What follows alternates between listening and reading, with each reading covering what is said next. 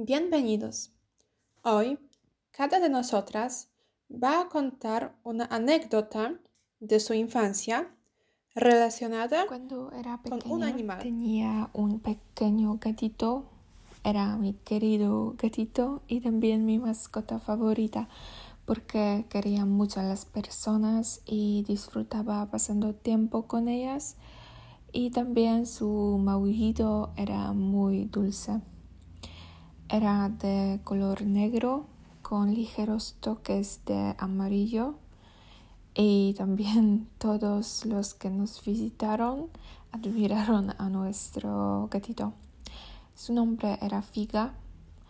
Un día, mm, un día de noviembre, mm, un día en noviembre de 2010 desapareció inesperadamente y por eso esperamos por él durante unos tres días porque teníamos la esperanza de que volviera, pero desafortunadamente Figa no lo hizo.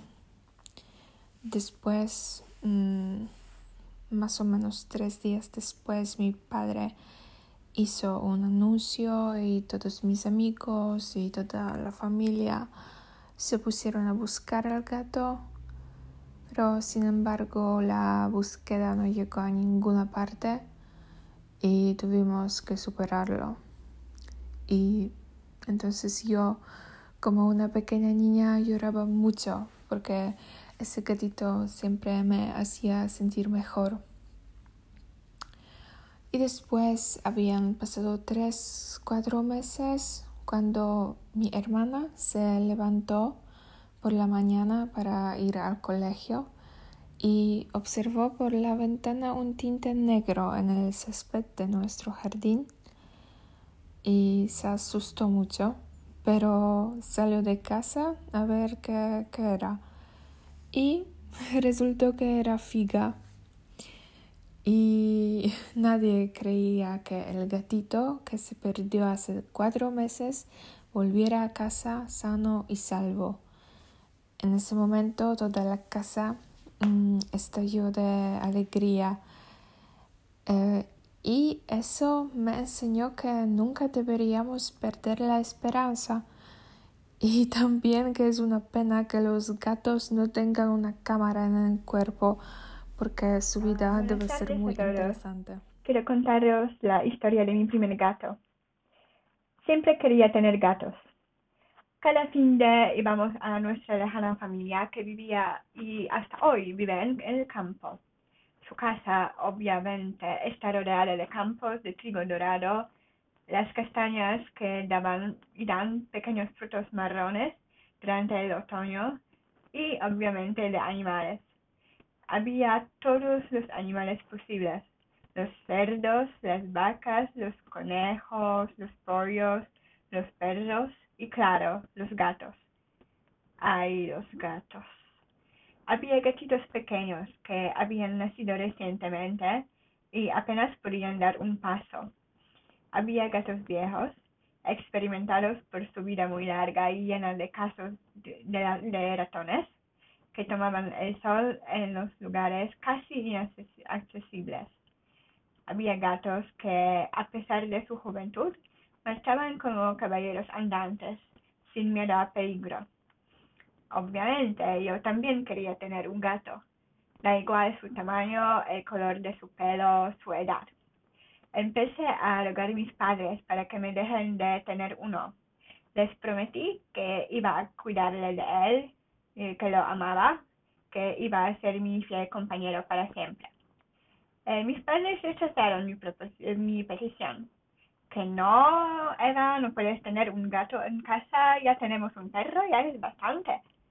Pero yo estaba desesperada.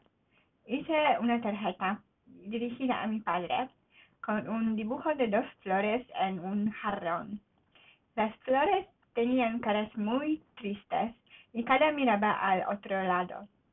En esa tarjeta expliqué que tanto como esas flores, yo también estaba lejos de mi gatito y me sentía muy triste. ¿Y qué? Pues los corazones de mis padres se ablandaron. es decir que finalmente me dejaron tener un gato. Eh, pues mi gatito vino con mis primos una semana después. Tenía el pelo pelirrojo y era tan pequeño que me robó el corazón. Dormía conmigo en la cama, amaba el sol, marchaba por toda la casa con tanto orgullo como un rey. Conversaba con mi perro, en misteriosa lengua que conocen solamente los animales. Fue mi compañero y vivía unos largos, muy, eh, unos largos años conmigo hasta su muerte. Y bueno, así termina esta historia. Cuando era niña, tenía una perrita pequeña de raza York. Se llamaba Nuka. Ella era muy cariñosa. Le gustaba jugar con cada persona. Todos la acarician. Además, Nuka era muy fiel. Pasaba muchísimo tiempo conmigo. Nosotras pasábamos juntas, descansábamos juntas e incluso dormíamos juntas. Un día nos visitó mi tío Tomás. El tío se enamoró de Nuka. Le encantó el comportamiento de Nuka, su alegría y su fidelidad. Cuando el tío tuvo que volver a casa, era deprimido. Vivía muy lejos de nosotros, entonces sabía que no iba a quedar con Nuka como mínimo un año. Tres semanas después, el tío llamó a mi madre. Le dijo que quería comprarse una perrita de raza York porque vivía solo y necesitaba una mascota para pasarlo bien con ella.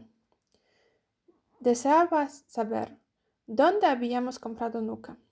Mi madre le explicó que la habíamos comprado en la ganadería de perros de raza York en nuestro pueblo.